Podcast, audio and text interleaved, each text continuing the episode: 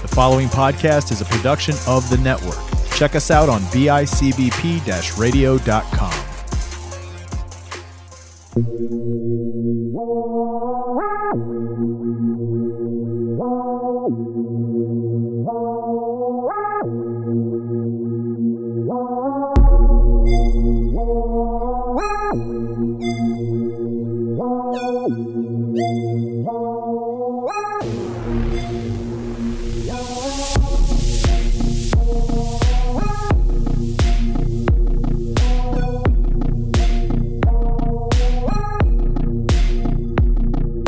What's up, creepers? Welcome back to another episode of This Week in Creepy History.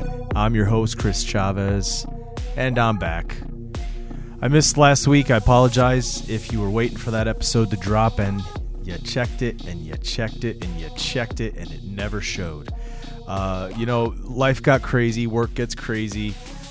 Um, that's all I want to say about that. To be honest with you, I don't want this to be a rambling kind of, you know, cathartic way of me letting loose on how work is slowly, torturously driving me insane. No, we're not doing that. I am going to get into this week in creepy history because that's why you downloaded the episode. You saw the title, you know what it was, you wanted to hear what's happening. So, what I do is I take a look at the coming week and what happened in the past and discuss this my thoughts, my memories, my views. I don't know. Let's do this. We're starting with May 2nd, 2011. This was very recent, 10 years ago, and I, I definitely remember this. Barack Obama announces that Osama bin Laden has been found and killed in Pakistan shortly after 1 a.m. local time during Operation Neptune Spear, which was carried out by the United States Navy SEALs. He announced the raid on bin Laden's compound had lasted about 40 minutes. Four other people had been killed in the raid, and that bin Laden's body was buried at sea within 24 hours, according to Islamic standards. I remember this happening. I remember it being huge. It was a huge deal when this was announced. Um, for those of us who lived through 9 11, um, you know, it was it was it was it was a traumatic experience. You know, there's a lot of people just like the JFK thing, right? They say, "I remember when. I remember exactly where I was when 9/11 went down. I remember what I was doing. I remember how I heard the news." And it impacted, you know, it impacted America and our culture changed. You know, there's always this kind of uh, idea that we remember what the world was like pre 9 11 as opposed to what it's like now. Uh, and it was a big deal and so the war on terror began right and for 10 years it raged on on may 2nd 2011 it was announced that bin laden had been killed and around the world there was a lot of celebrating going on whether you you you you, you believe in it or not whether you whatever side you're on the reality was that there was a lot of celebrating going on because the view was that a, a very dangerous person had been kind of removed from the picture. Again, you know, I'm not saying it's good. I'm not saying it's bad. I'm not saying, you know, it's it's it's what happened May 2nd, 2011. Let's go to 1997, May 2nd. Los Angeles police pull over a Toyota Land Cruiser at 4:55 a.m. after the driver was seen picking up a known sex worker.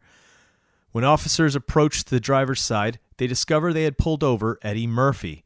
After 30 minutes of questioning, they let Murphy go since his excuse of trying to be a good Samaritan and giving someone a ride home checked out the sex worker didn't get off so easy, pun intended. Shalimar Seiuli was arrested for an outstanding warrant for prostitution and sentenced to 90 days in jail. By morning, the story made international news once it was discovered that Shalimar was transgender. This one, uh, this one is more of a vague memory. This one isn't like impactful. Obviously, it's not like 9/11 or anything like that. But it is impact. You know, it, I do remember this happening. I remember it being the butt of you know a lot of jokes, late night jokes. Um, I believe SNL did a skit about this. Uh, and it was this huge thing about Eddie Mur- Murphy picking up transgender prostitutes and male prostitutes. Um, I saw when I was looking into this further to kind of get information on what had happened. One of the things I saw was that he had he had hired a private investigator to really go out of his way to kind of make this go away and uh, you know clear his name and, and, kind of drag the name of of Shalimar through the mud. Um, and then another thing I saw was that Shalimar ended up dying about a year later. On April 22nd, 1998, Shalimar was found dead on a sidewalk. Um, so the police said it was an accident in that Shalimar had somehow locked uh, himself out of a a balcony or something like that, and tried to use his shirt to to to scale down the side of the house, the the building, and ended up falling five stories and dying. Um, I mean, I don't know. I'm not pointing fingers, but it's kind of strange that this happens and it was quickly written off in this way. Uh, I'm not pointing fingers. Just saying it's kind of strange. May 2nd, 1997. Eddie Murphy, busted. Let's go to May 3rd, 1962. What would become known as the Mikawashima train crash occurs near Mikawashima Station in Arakawa, Tokyo, Japan, involving a freight train and two passenger trains, causing 160 deaths and 296 injuries. So I had never heard of this. Apparently around 9:36 p.m., the freight train approaching a main line of the station missed the signal to stop, and a fail-safe mechanism diverted the train to a safety line. This prevented a head-on collision with a train, that, another passenger train that was was on this line. Except it wasn't a full safe. Apparently, the locomotive and one of the other wagons came off and came across the main line again, and so the passenger uh, train that was arriving ends up crashing into this. Um, there were no deaths during this crash. You know, a lot of the people were shaken up. A lot of people were injured, uh, but people started, you know, climbing out of the, these cars and, and, and walking down the line to get away and, and get to safety. Um, you know, there was there was also signal box operators that were there that should have been, you know, signaling like a warning signal for other trains on the line to begin slowing down so as not to approach the station. But they were so kind of wrapped up in what was happening that they you know everybody involved with trying to get everybody to safety completely forgot about another passenger train that was coming 6 minutes later and it would end up slamming into the other two and this is what caused the 160 deaths and over 296 injuries.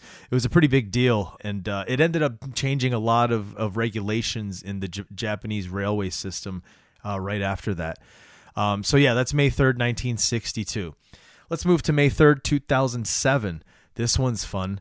The Ministry of Defense plans to open its X Files on UFO sightings to the public for the first time. Dating back to 1967, the documents contain information regarding reports and any investigative findings surrounding unidentified flying objects. There are 24 files due for release, each containing 200 to 300 reports of sightings, plus internal Ministry of Defense briefings and correspondences. The move follows the decision by the French National Space Agency to release its UFO files in March of 2007 that country would be the first official body in the world to do so. This is huge. You guys know I love UFO stuff. I'm a huge X Files fan. So, back in 2007, when they were opening up the books saying, hey, you guys can take a look at all of our files and look at what we've been doing, was huge. Our country only just started doing that a couple of years ago. So, uh, yeah, this was a big deal. And, and man, when I saw this, I was like, oh, I got to talk about this. This is huge, man. All right, let's move on.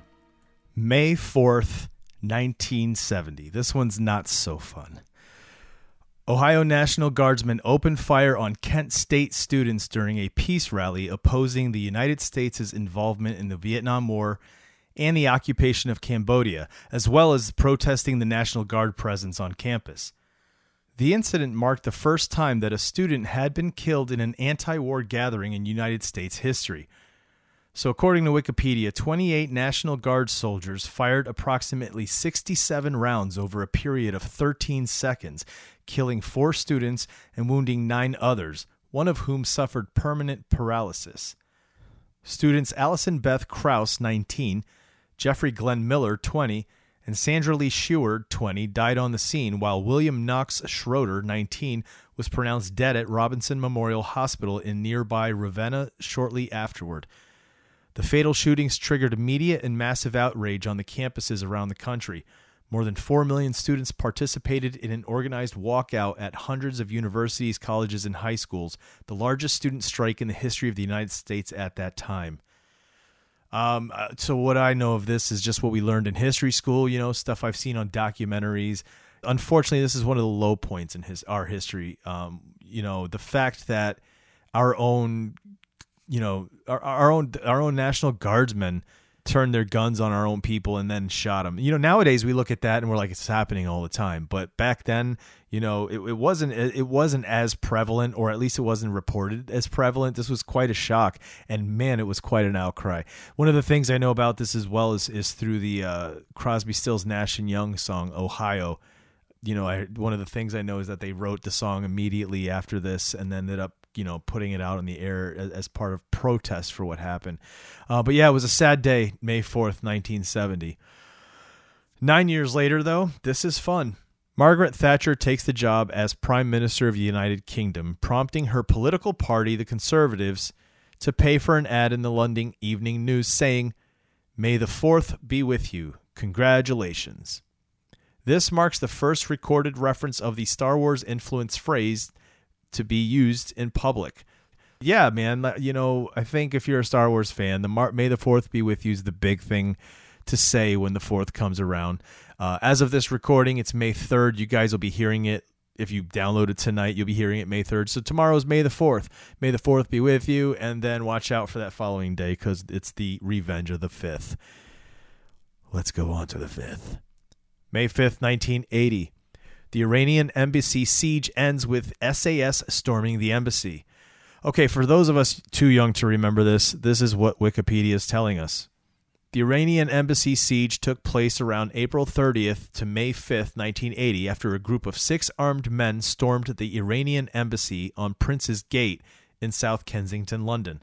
The gunmen, Iranian Arabs campaigning for sovereignty of Khuzestan province, took 26 people hostage, including embassy staff, several visitors, and a police officer who had been guarding the embassy. They demanded the release of the prisoners and their own safe passage out of the United Kingdom. The British government quickly decided the safe passage would not be granted, and a siege ensued. Subsequently, police negotiators secured the release of five hostages in exchange for minor concessions, such as the broadcasting of hostage takers' demands on British television. By the sixth day of the siege, the gunmen were increasingly frustrated at the lack of progress in the meeting of their demands. So that evening, they killed a hostage and threw his body out of the embassy.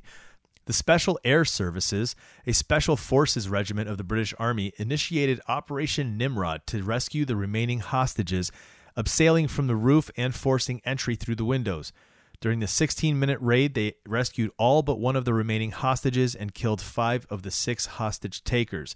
An inquest cleared the SAS of any wrongdoing, and the sole remaining gunman served 27 years in British prison that was a big deal, right? Like the 70s and 80s. I mean, not that the Middle East doesn't have its issues now, but it feels like in the 70s and 80s, there was a whole lot of of hostage taking going on uh, in the Middle East at the time. Um, let's move on to May 5th, 1963. This is for our music fans out there. Dick Rowe, the head of A&R at Decca Records, and who would forever be known as the man who turned down the Beatles, checks out a band at the Crawdaddy Club in London at the urging of George Harrison. Rowe loved what he heard so much he signed the band within a week. Which band did George Harrison have a hand in getting signed? The Rolling Stones. Yes, the Rolling Stones. I'm a fan of the Rolling Stones. Uh, love a lot of their works. You know, Sympathy for the Devil is probably one of my favorite works. Um, their song "Time Is on My Side," you know, it will forever be changed. Uh, once I saw the movie Fallen, um, you know, it's great, great music by the Stones, and this is always a cool story. I, you know, I had always known that George Harrison had some sort of hand in, um, in you know, getting them signed. I didn't know it was through this route, so it's kind of funny. It's through the through the route that the guy uh, who signs the Stones is the same guy who decided he didn't want to sign the Beatles. There's always going to be that competition too, right? Like who was better, the Stones or the Beatles? May 6, 1966. Ian Brady and Myra Hindley are jailed for life for what would come to be known as the Moors murders. They were tried and found guilty of the murder of three children Edward Evans, 17, Leslie Ann Downey, age 10, and 12 year old John Kilbride. The two preyed on children by luring them into their home in Manchester, where they performed terrible acts uh, on them prior to murdering and dumping their bodies in Saddleworth Moor in the Pennines. Pennines couldn't even tell you how to Pennines. I don't know. I'm butchering it, and our friends in the in the UK are like, "Oh my god, this freaking yank." Uh, yeah, um, I do know a little bit about this. I remember watching a documentary a long time ago about it. I don't remember too much. I can't, to be honest, I, I can't remember if we covered this or not. And if we didn't, this is definitely one that I think we're going to be covering here soon in the near future. But let's move on to May 6, 2004. The final episode of Friends, titled The Last One, or the one where they say goodbye, airs on NBC and is watched by 52.5 million viewers. I was not one of these viewers. I watched Friends when it first started. I was watching it. I watched it probably into like the third or fourth season. And then I kind of fell off it. And then, you know, when streaming services came around, I started, I, was like, you know what, I'm going to watch it and watch it through, see what happens, you know. And so I started watching it, and it got all the way to, you know, where there was that weirdness with Joey and Rachel, you know, maybe getting married or maybe being together. And for me at the time, it threw me off, and I was like, what are they doing? It's like they're running out of ideas. They're just trying to hook everybody up with everybody else. This is a little much. And I stopped watching it again. Uh, and then I recently, maybe a few years ago, you know, Aaron and I decided we're going to watch it and watch it all the way through. And we did. And we watched it all the way to the end. So now I've seen the entire series, you know, straight through at least one time. I think maybe we did it again. But I got to tell you, you know, one of the things about Friends is it does not, it does not, it does not age well. Um, good Lord. You go back and you watch this, and Ross is literally you know the worst i mean i think at the time we thought he was kind of the worst human being but like nowadays man it's so cringe man. You know the fact that he's basically like everything anytime you want to see any bad characteristic in a man and how he treats a woman you can definitely look at ross. Um, but yeah so may 6th 2004 the final episode of friends airs. Interesting. All right may 7th 1945 this is a big deal too on this day, the German High Command, in the person of General Alfred Jodl, signs the unconditional surrender of all German forces, east and west, to the Allies at Reims in northeastern France. So this effectively ends Germany's, you know, involvement in the war. They surrender, and and this is when we're, you know, we're on our way to victory. Um, it wouldn't be a complete victory and end to World War II until, until Japan, you know, surrenders later on. But this was the start. This is when you could start seeing the glimmer of hope that the, the Second World War was finally coming to an end. May 7th, 1968. Bluesology keyboard player Reginald Dwight was looking to come up with a stage name for his solo career, which he was just getting started. He approached his band's lead singer, Long John Baldry, and the horn player Elton Dean and asked if they would mind him using their names to create a new one. They said they had no problem with it. So on this day, Elton John is born.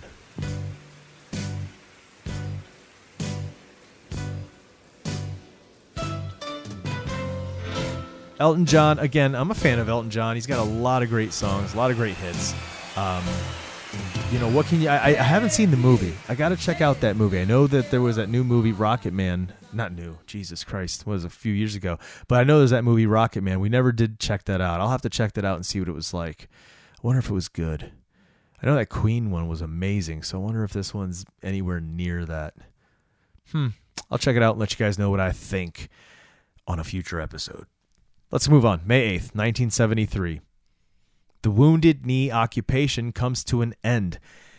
On February 27, 1973, around 200 Oglala Lakota and followers of the American Indian movement seized and occupied the town of Wounded Knee, South Dakota, on the Pine Ridge Indian Reservation.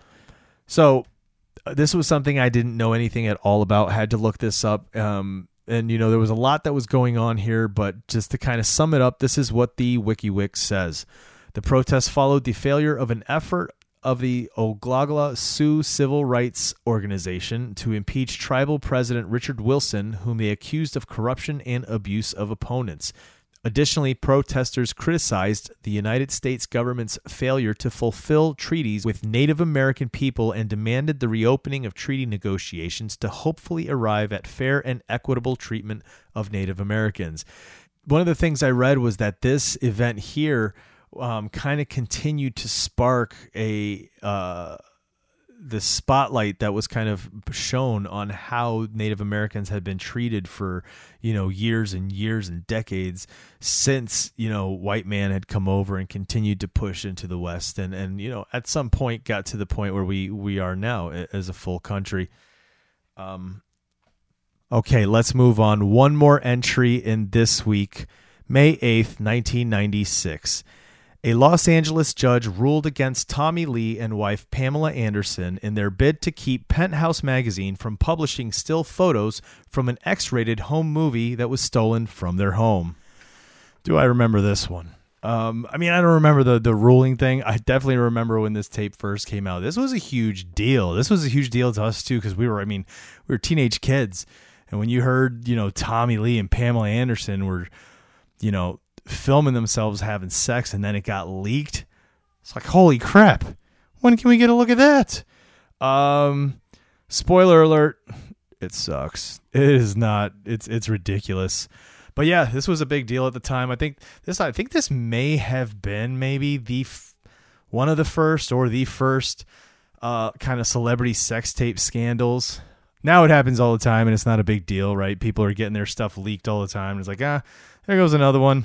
And and it's like really who else is gonna have one leak? Watch out johnny.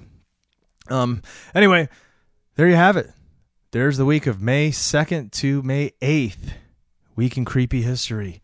Guys uh, again i want to apologize for not putting out an episode last week. Uh, i'm going to do my best to really try to start banking some of these so that when life does get in the way the content does not suffer. But other than that there's really nothing else to say. It's time for me to close up this week. I'm going to stop rambling and I'm going to finish this and move on. We've got a lot of stuff to go drop off on the Creeper Club front porch uh, at patreon.com slash history creeps. That's right creeper club members i didn't forget you either. Yes last month was mad crazy nothing dropped. Keep your eyes out. You guys are getting a whole lot of stuff this month. That's what happens if i fall behind and don't do what i'm supposed to. You guys reap the benefits. So not only are you going to get what you're supposed to for april and may you're going to get a whole lot more other fun goodies and if you're not a creeper club member now's the time to take advantage of it head over to patreon.com slash history creeps check it out and enjoy some content content that's made specifically for the Creeper Club members. All right, guys. Again, thanks so much for listening. I'm going to stop talking. I'll talk to you later. Let's get out of here. I don't know what I'm going to do. See you next week. As always, stay creepy.